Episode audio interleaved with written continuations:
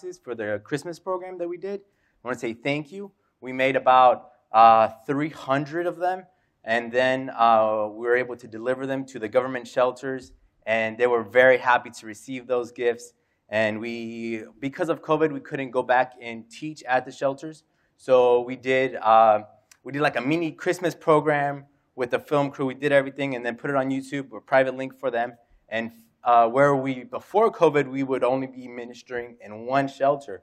But now because we're online, God has allowed us to be in five shelters. So we're very, very happy because it's very uh, difficult to be able to, um, to be inside there. So glory to God, He has opened uh, not just the one shelter that we were at before, but now five are watching the, the videos that we're sending out as far as uh, devotionals and, and uh, the gospel Christmas program. And uh, so just glory to God for that.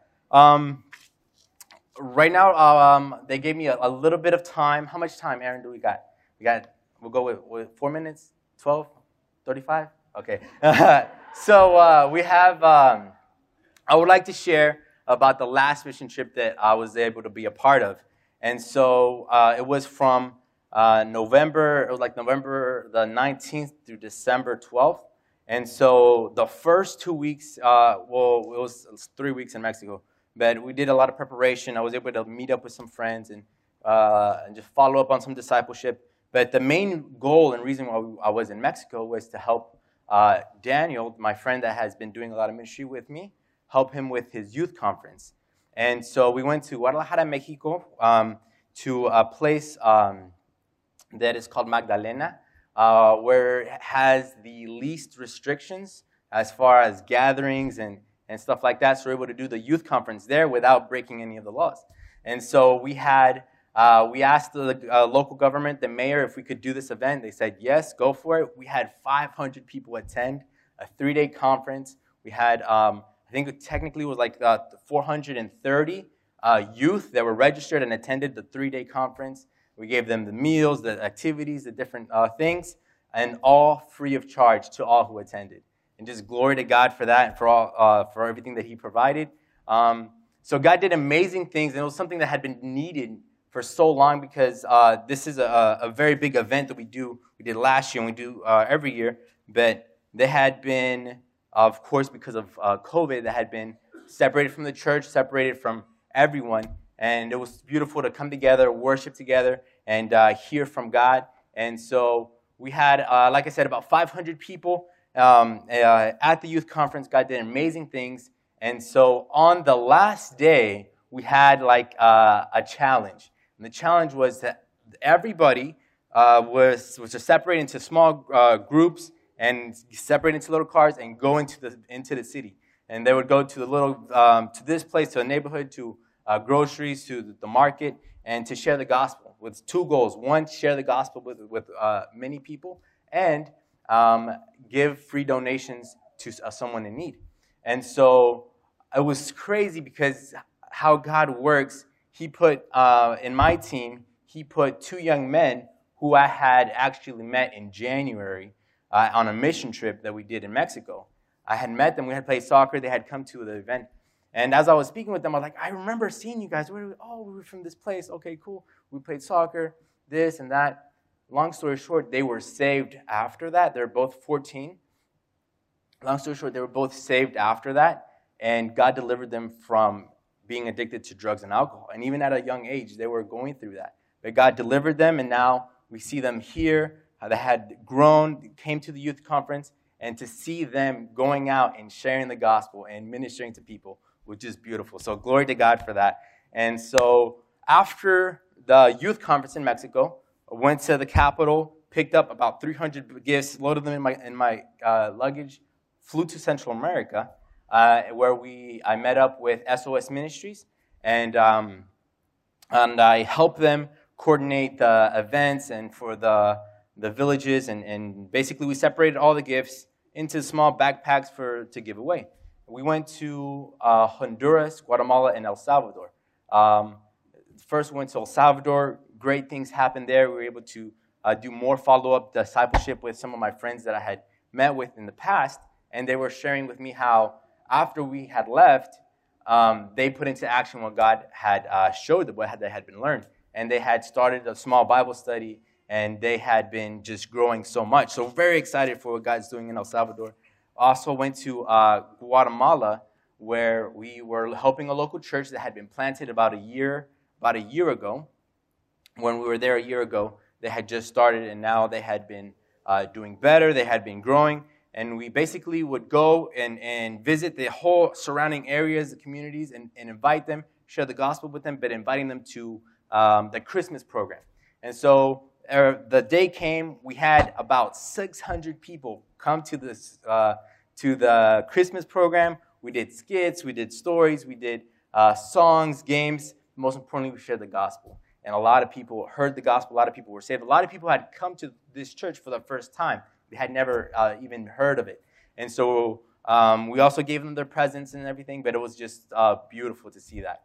After that, we traveled to Honduras. Now, if any of you guys had been watching the news, Honduras this year has been very catastrophic there. Not only with the COVID pandemic, but they were hit in one month by two hurricanes, a category four, and then in the same month, a category five hurricane. So a lot of their crops were destroyed, their houses uh, washed away, the rivers, the, the bridges, everything was, was uh, very devastated. And so we walked into a very broken um, uh, community, and we were able to go and buy hundreds of pounds of rice and beans from the farmers, and then separate them into small bags. And then whenever we did the event, we would give those bags to the community, give them back to the parents. Uh, we have the kids, give them the presents. Of course, with our uh, Christmas program, with the skits, with the gospel presentation. And it was um, very special in Honduras because the church there had uh, obviously not been able to come together. And so what had happened was several of the men from the church had started like their little Bible studies, their little house churches in several areas where they lived at. And their little houses started multiplying. And this, when we went, it was the first day that the whole groups were able to come back together. And now we're able to worship together, not only worship together, but meet the rest of the, the people and to realize, wow, we're all the same body of Christ. And it was beautiful.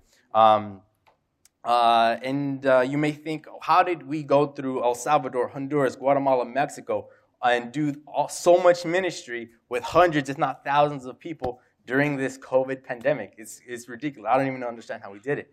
But glory to God, um, we were able to enter some of the countries, uh, all the countries that we, we, our goal was to do so, because each country in Central America, in order to enter, you have to present a, a negative COVID test. And so the whole team, everybody tested three or four times to cross each border and then having to come back through the borders. So we had a lot of things were timed to, uh, to perfectly to be able to go back because the COVID test had to be recent within the last 72 hours. And so those are a little bit hard to get in Central America, but glory to God, He opened the doors. We were able to do that. We were able to um, uh, minister to everyone. And uh, we just want to give all the honor and glory to God. And uh, we just want to praise Him for the great things that He did.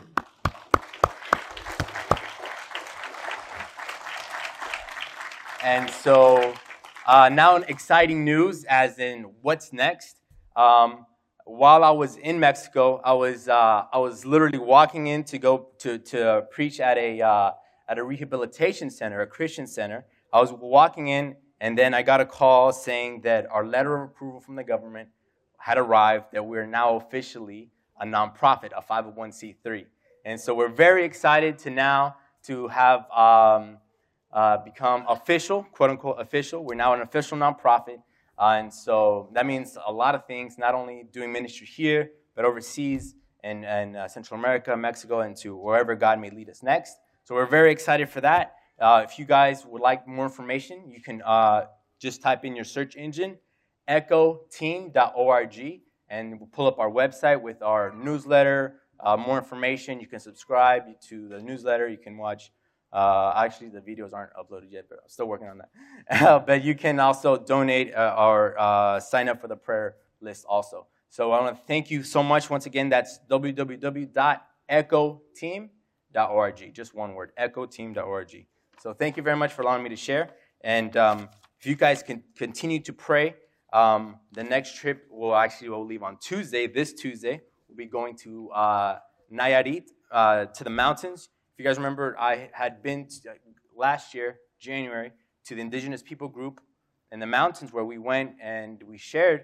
We're going again this year, and we're going to have our medical team, our dental units, and um, uh, uh, just teaching uh, uh, the local church how to share.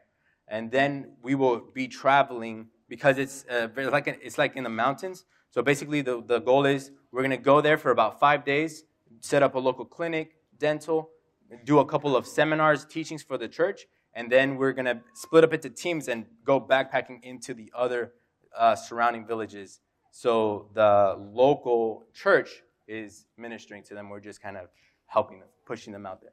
And so if you guys could pray for me, that's January 4th to the 14th. I would appreciate your prayers very much.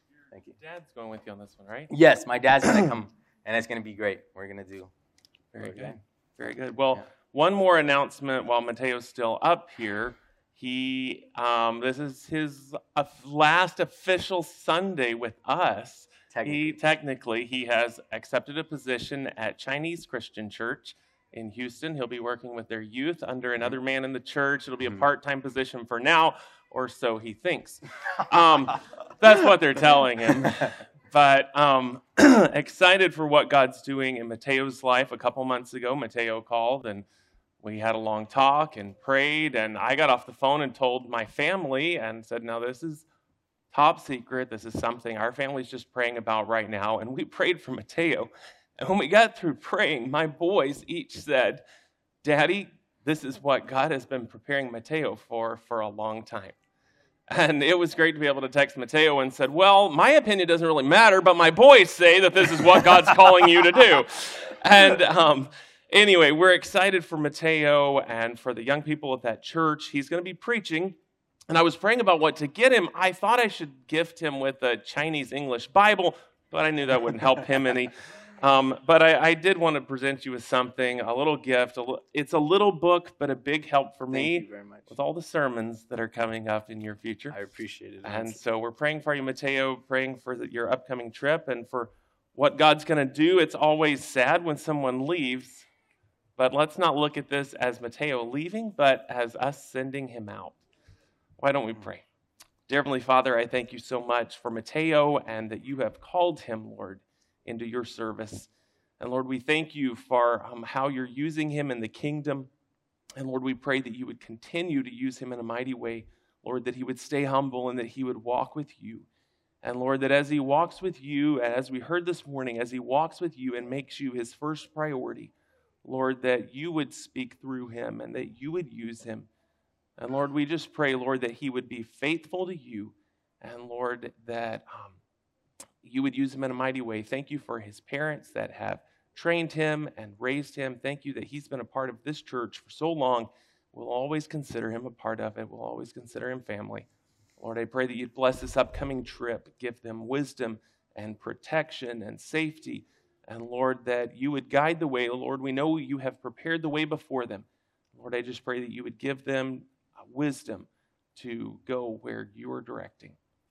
Lord, we again thank you. And Lord, we send him out, Lord, um, thanking you that you have raised him up, Lord, to be a worker in your harvest.